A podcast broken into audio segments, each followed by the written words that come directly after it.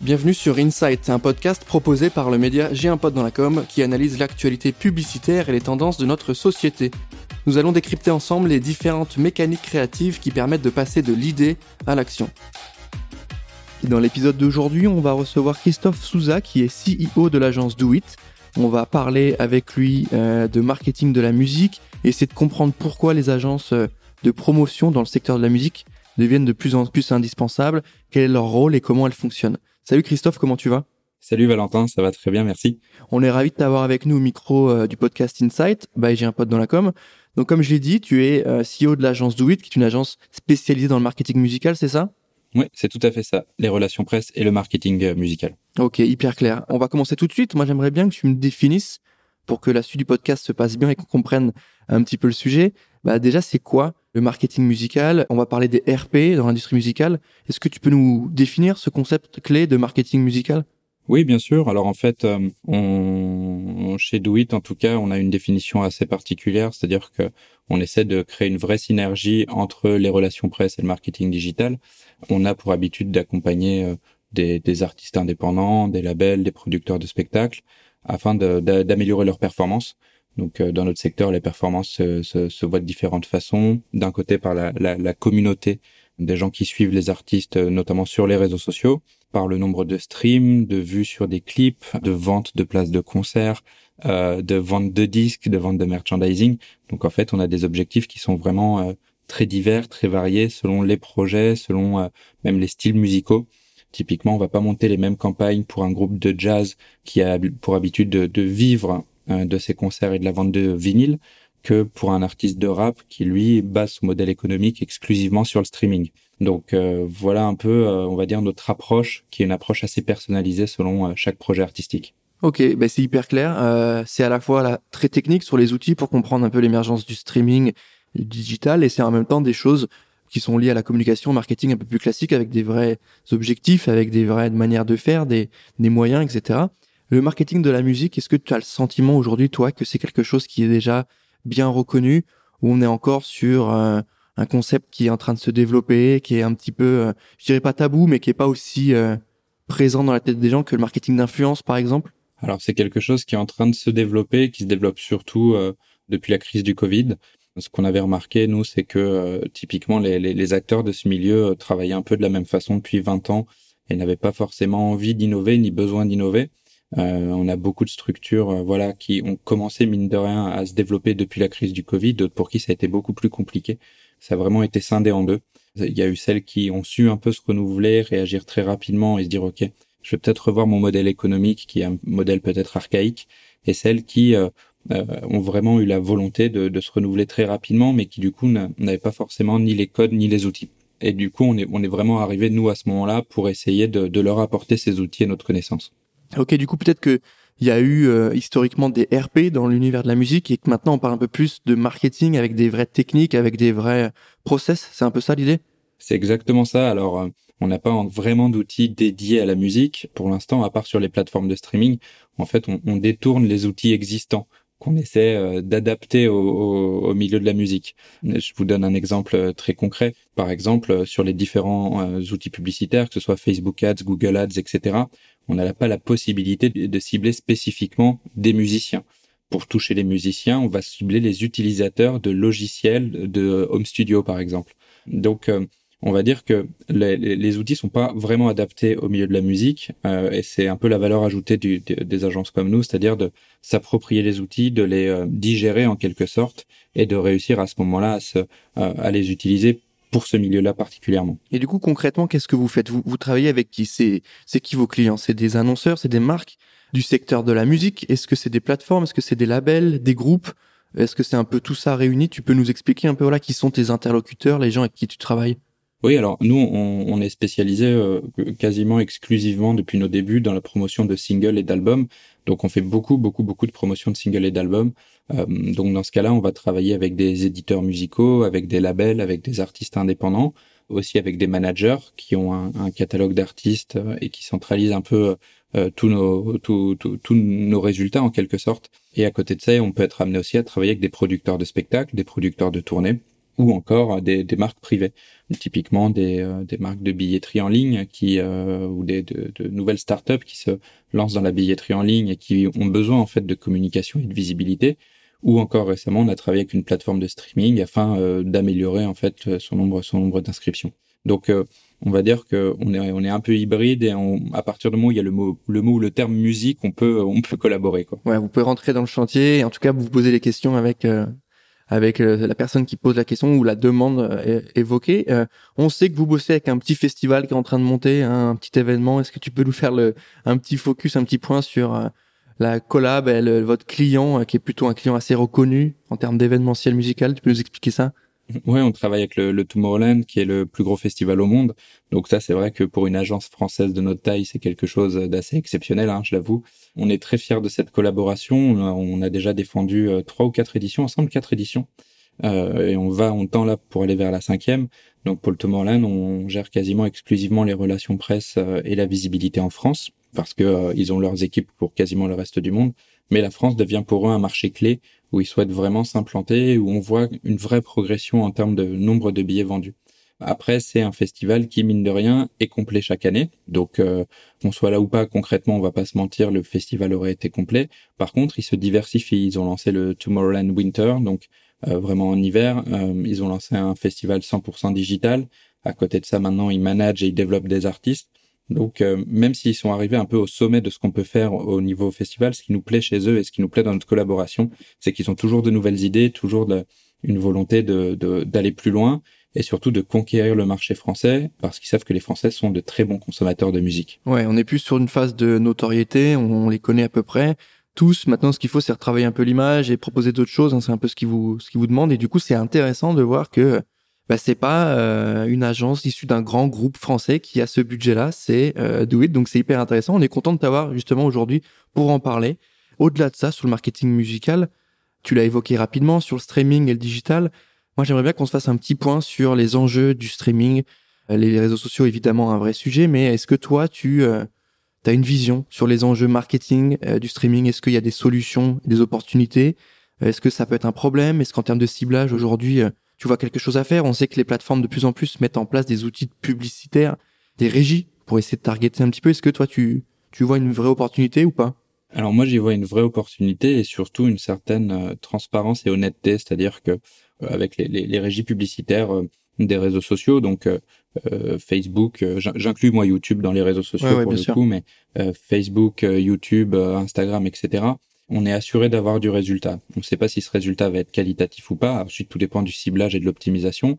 Mais typiquement, quelqu'un qui achète une campagne sur Google Ads pour promouvoir son clip sur YouTube ou qui achète une campagne sur Facebook Ads pour promouvoir euh, sa page Facebook ou son post aura du résultat quoi qu'il arrive, qu'il soit positif ou négatif. À partir de là, on peut partir du principe que ces outils sont quand même assez facilement utilisables par n'importe qui.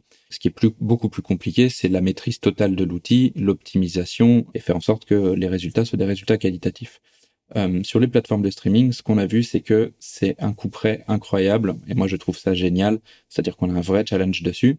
On a des campagnes qui fonctionnent très très bien et d'autres qui vont fonctionner pas du tout. Et c'est assez euh, parlant finalement parce que on se rend compte que euh, les campagnes qui fonctionnent très très bien, c'est soit vraiment un artiste qui derrière va percer, c'est-à-dire que c'est un peu une boule de cristal, euh, et les campagnes qui fonctionnent pas du tout, généralement c'est quand même sur des projets artistiques où il y a quand même des petites choses à revoir, des petites choses à terminer, euh, un projet pas forcément totalement abouti.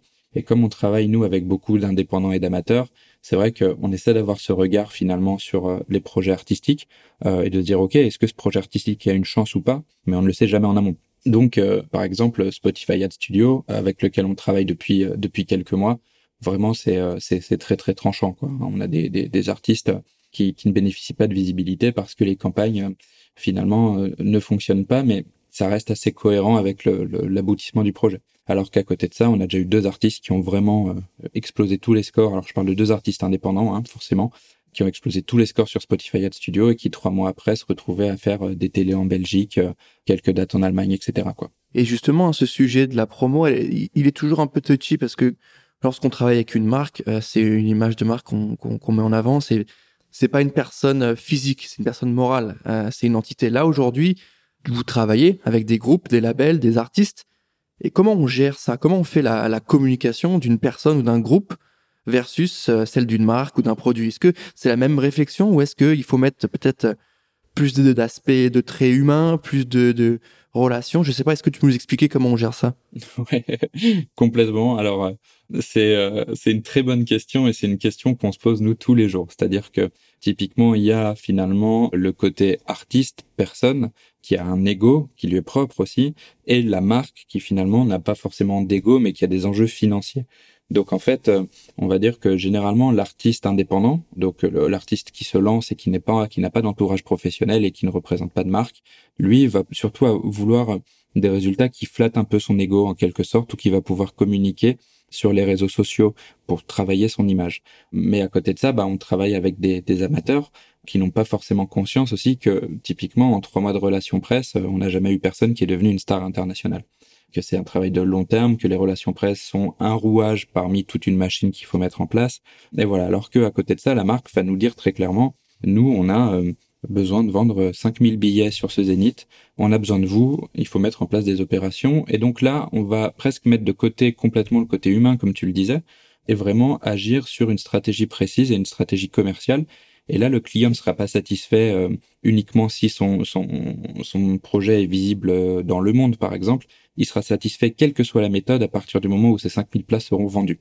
Et donc, on a vraiment là deux profils différents. Donc, un artiste indépendant, voilà, qui, qui, qui a sa sensibilité, son ego, et, souvent pour les artistes indépendants, quand un projet fonctionne, c'est grâce à eux, et quand un projet ne fonctionne pas, c'est de la faute de l'agence. Alors que pour la marque, on va dire qu'ils sont convaincus que leur projet peut fonctionner, et ils en ont l'expérience, donc ils savent effectivement que leur projet peut fonctionner. Ils font appel à nous finalement pour de l'activation et pour de la réflexion sur des côtés beaucoup plus stratégiques. Donc on a une approche complètement différente entre ces deux types de profils. Aujourd'hui, pour toi qui es expert du sujet, à partir de quand tu peux euh, valider l'efficacité d'une campagne, d'une promotion?